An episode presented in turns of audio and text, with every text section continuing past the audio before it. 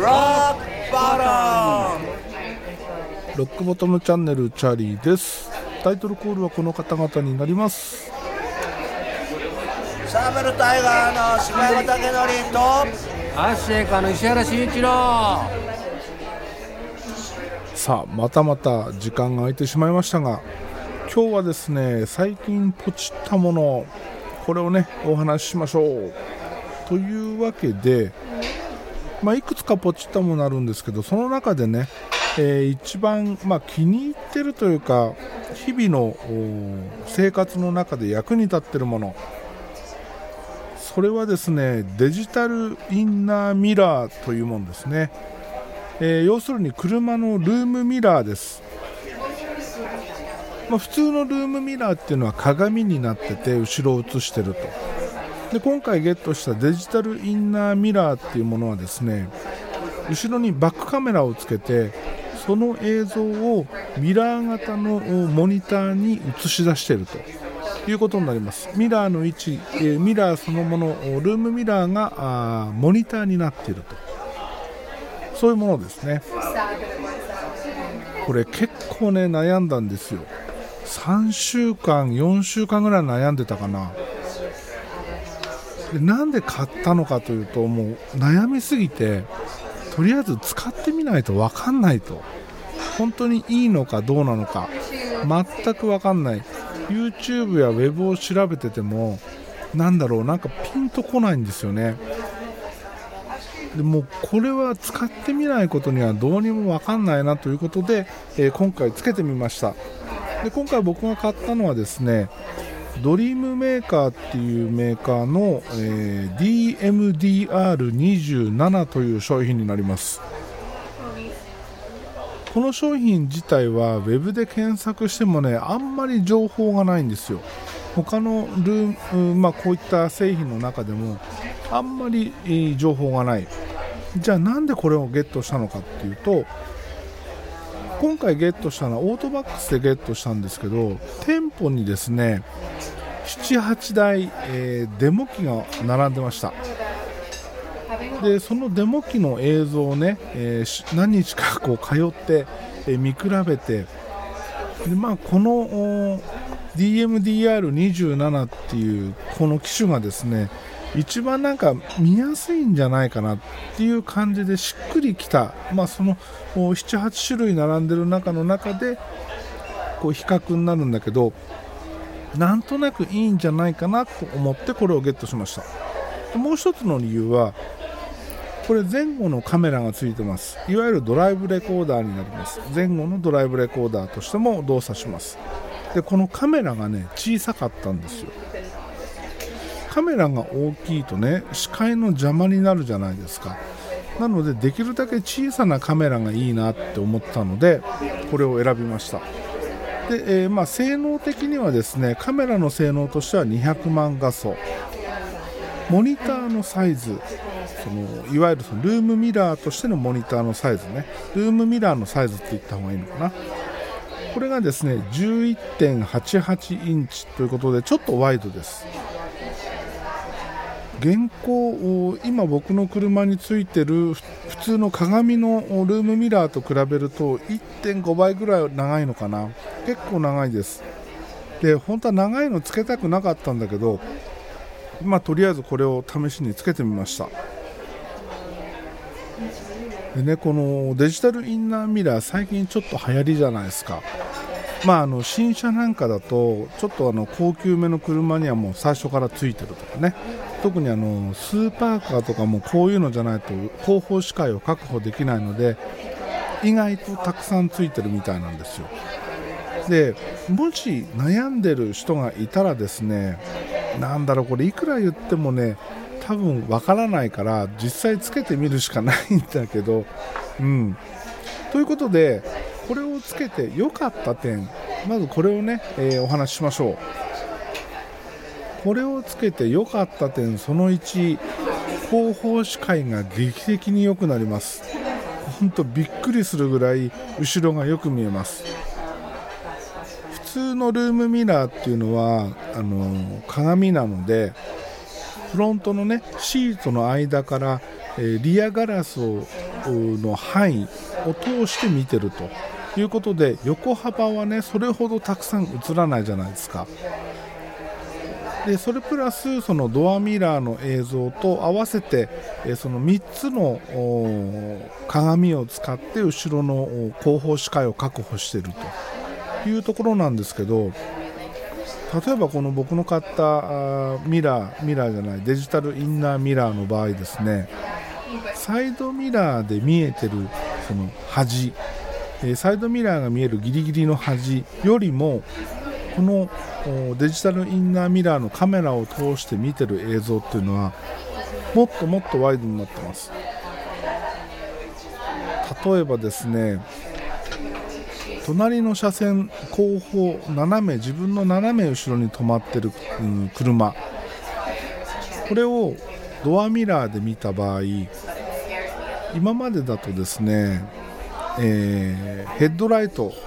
例えば右後方の車だったら左のヘッドライトとグリルのちょっとぐらいしか見えなかったんですよ。それがですねこのデジタルインナーミラーにするとドアミラーの映像じゃないミラー、えーインナーミラーで見る映像ね。はもっとワイドで車全幅さらにプラスアルファ見えます。僕の車全長が短いのでなんだろうな。ほぼドアミラー必要としないぐらい。ま極端に言うとね。実際ドアミラーで見えてるその範囲よりもかなり広い範囲が見えてるのでドアミラーは本当いらないぐらいです。このデジタルインナーミラー1つあれば後方視界はほぼ確保できてるというところになります。そしていいところもう1点。夜ですね、えー田舎道の夜真っ暗な道なんかを走ってると今までだとルームミラーで見える映像っていうのはほぼ何もなかったんですよ。真っ暗だったんですよ。山の影が見えるとかね。道路のラインなんかはうっすらとしかほんのうっすらとしか見えないとかね。まあ、月明かりがあればもうちょっと見えるかなっていうところだったんですけどめちゃよく見えます。歩道とかもね見えます。なんだろう、うん、あの確かにね、えー暗がりなんで映像は荒いです。暗所はねあんまり強くない印象なんですけどそのいわゆるその綺麗な絵がどうかっていうことでいくとねあんまり強くない。ザラザラした絵にはなるんだけど今まで夜道を走ってて見えてなかったものが見えます。これはねうんすごいな、うん、技術世の中の技術の進歩というか。うんめちゃくちゃいいです。そして、えーもう一ついい点。ミラーであるべきところ。いわゆるそのモニターになってるところ。これタッチパネルになってます。なので微調整できます。上下左右微調整できます。自分の見たい範囲運転してて、えこのエリアを見たいなっていうところを、うんまあ、決め打ちできる。でね、あの当然そのミラーとミラーに映し出してるカメラカメラ本体も首振りができるのでなんていうのかなあらかじめ見やすい位置に首を合わせておいてタッチパネルで微調整すると。そんな感じの使い方ができます。そうさっきも言ったその夜間の、えー見え方意外とよく見えるっていうね。これに関してはですねソニーのスタービスっていう技術を使ってるっていうことですね。一応そのパッケージにはスタービスありなしのその映像の違いの写真が出てるんですけどもし今後こういうものをね検討されてるのであればこのスタービスっていうのはねあった方がいいですね。映り方がね全然違います。うん。スタービスがあった方がなんだろう派手に見える派手に見えるっていうかよく見える。そんな感じです。でもう一ついい点これは地味にいい点なんですけどシートのポジションをね、えー変えると今までだとミラーの調整って必ず必要だったじゃないですか。なんですが当然のごとくシートポジションが変わってもデジタルインナーミラーに映ってる映像は動かないので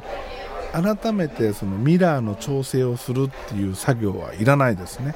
まあ、これ自分の車で自分しか乗らないシチュエーションだとほぼ意味をなさないと思うんですけど例えば家族と共有している車だった場合ですね、えー、必ず、まあ、シートポジションはプログラムでね覚えてくれたりもするけどルームミラーの位置ってそれはなってないじゃないですか。今今時なってる車もあるのかな？分かんないけど。多分ほとんどの車は手動で調整することが必要になってくると思うんですけどそのねルームミラーの合わせが必要ないですよね。うん。これはね地味に便利、まあ、僕なんかはね基本1人で乗るんだけどたまに誰かに貸した場合とかあれ見えなかった見えないなっていうことが今まであったんだけどそういうのはね全くないです。1回その位置を決めてあげれば、えー、以後ルームミラーのそのものを動かす必要性はなくなると。いうところになりますね。まあ、大体ね1週間ぐらい使ってみた感じで、えー、そのパッと思いついたいい点が今挙げたようなことですね。そして、えー、じゃあ次いまいちな点。いまいちな点ね。これなんだろう。やっぱミラーがでかすぎるっていうね。横方向に長すぎるっていうのはいまいちな点なんですけどでもつけて一発目走った時にそれほど違和感は感じなかった。ミラーがでかいなっていうのはあんまり感じなかった。ワイド横に広いっていうことはそれだけ広範囲の視界後方視界を確保できてるっていうことなのでそれもあってあんまり気にならなかったのかな。でね、あのー、もう一つこれはいまいちだなっていう点ね。後続車との距離感が今までと全く違います。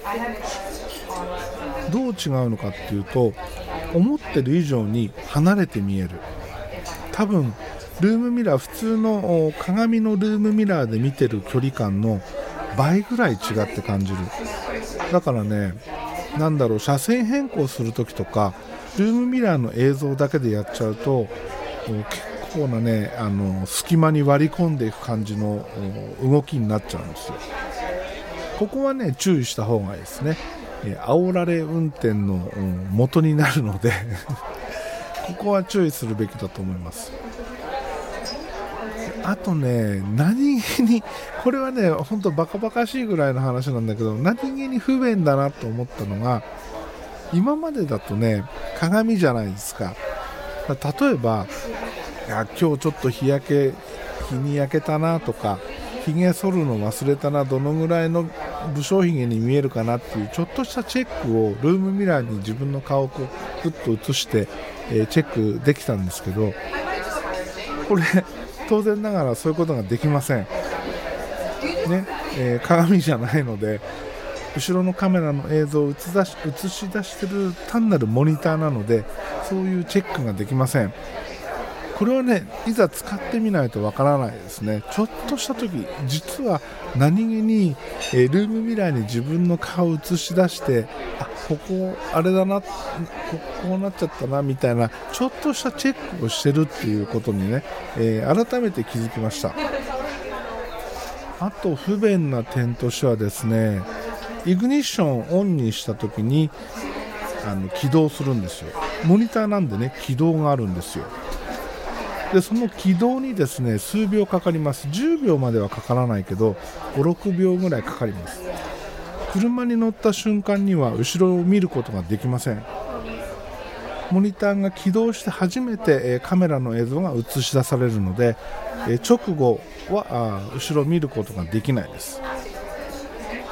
あとイグニッションオフにしてるとき、えー、もう当然後ろが見えません。ただねボタンを押すことによって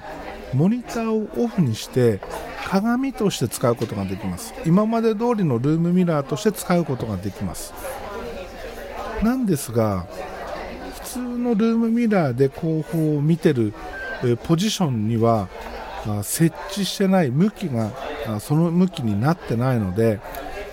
鏡になったからといって後ろが見えるわけじゃないというところですね。もちろん通常のルームミラーのポジションにしておくっていうこともありなんですよ。モニターだからそのぐらいの、角度にしておいても十分見えるんだけど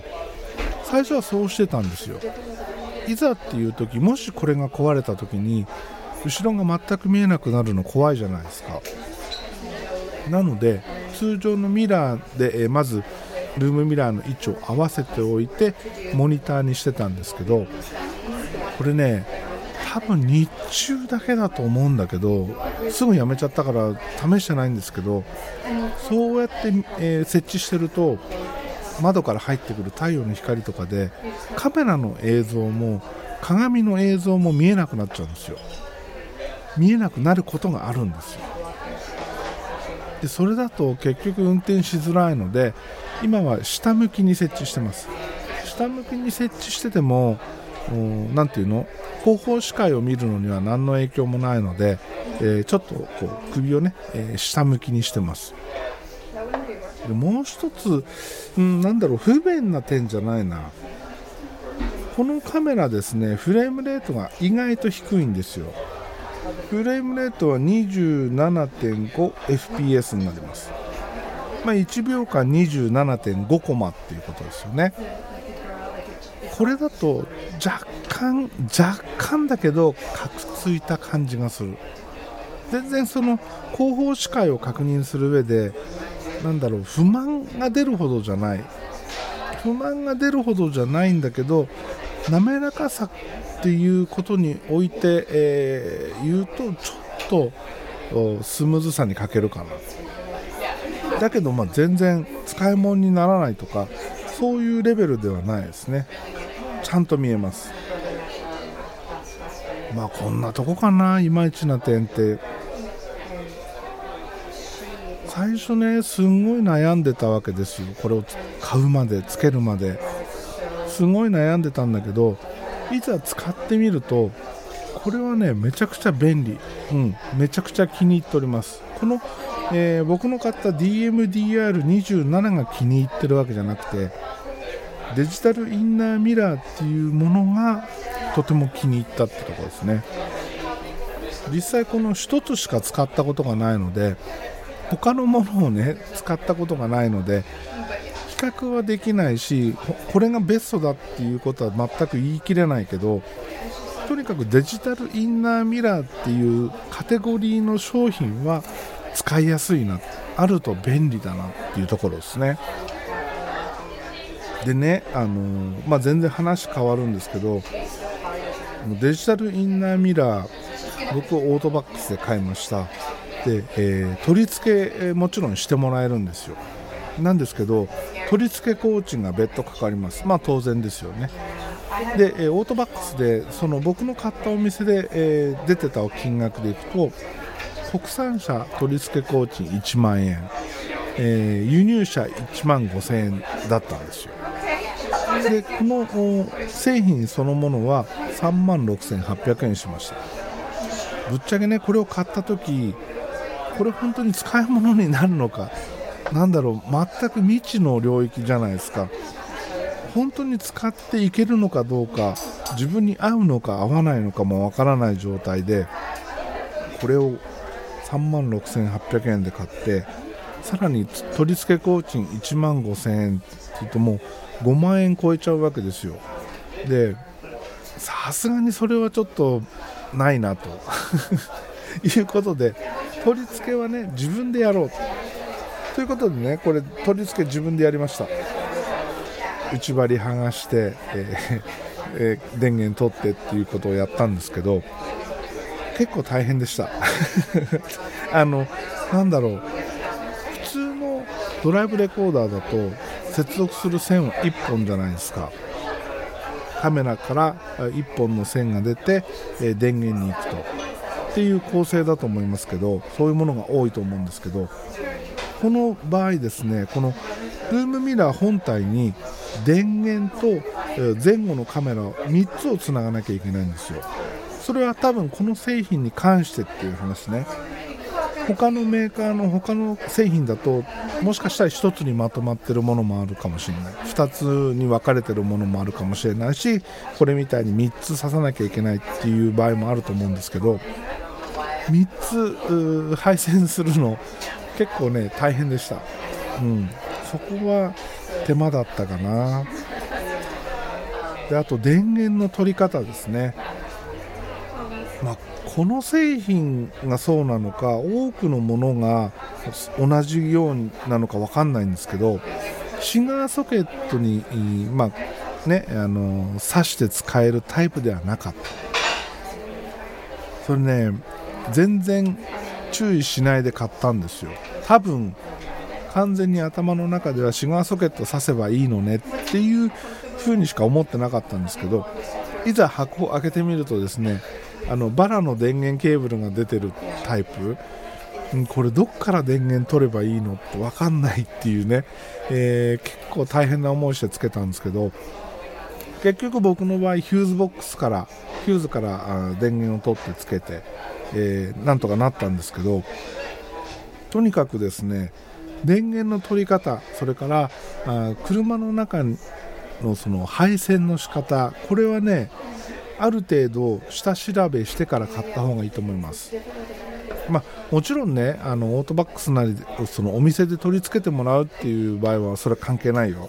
でも自分で取り付けようっていう人はその辺最初に確認してからの方がね、スムーズに作業ができると思いますで僕の場合、まあ、僕の車がねあんまり情報が出回ってないので特別大変だったのかもしれないけどなんだかんだで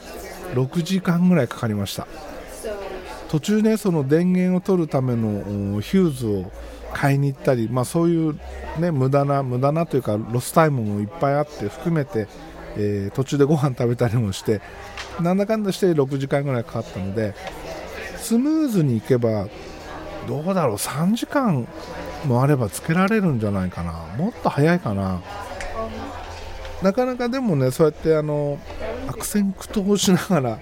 えー、取り付けしてるのはね面白かったのでそれはそれで、えー、不満はないです。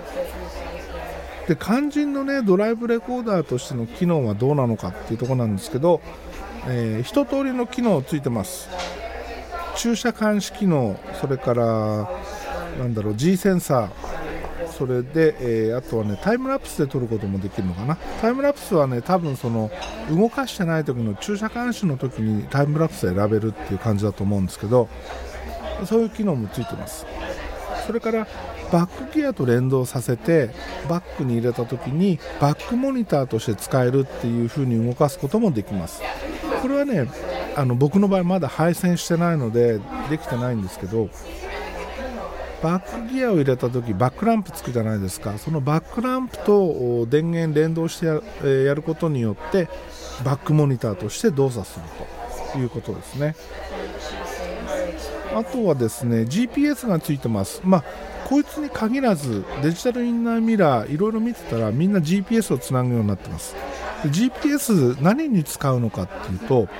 もちろんドライブレコーダーとしてのなんだろうデータの位置情報。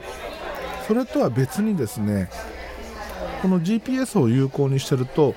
ミラーの左端にですね自分が走ってる方角と速度が表示されます。これなんだろう何気に見てるかな？あんまり意味がないと思うんだけど何気に見ちゃうな、うん、そしてね、えー、ミラーの右側には時計と日にちが出てます。これはね便利ですね。うん。そんなところかな。まあ、肝心のねそのドライブレコーダーとしての映像はまだチェックしておりません。多分なんですけど、えー、今まで使ってたのがね確かね45年前にアンカーから出た安い1万円ぐらいのドラレコだったんですけどそれよりは綺麗なはずです。デジタルインナーミラーのモニター上に表示されてる絵が保存されてると思うのでそれを考えれば多分多分というか今までのドライブレコーダーの映像よりは綺麗だと思います。うん例えば信号待ちで真後ろに止まってる車のナンバーとかねそういうのも綺麗に見えるし特に問題はないと思います、まあ、その辺ね、えーおいおいチェックしてみてもし気づいた点があればねまたあレビューしたいと思います。というわけで今日はこのデジタルインナーミラーをつけてみたよというお話でした。ではまた次回です。